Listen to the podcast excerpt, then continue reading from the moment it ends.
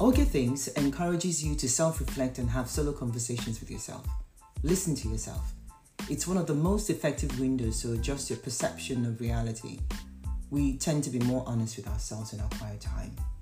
Listen to new episodes bi weekly anywhere you get your podcast. Okay, things, let's get you talking and thinking just a little bit more.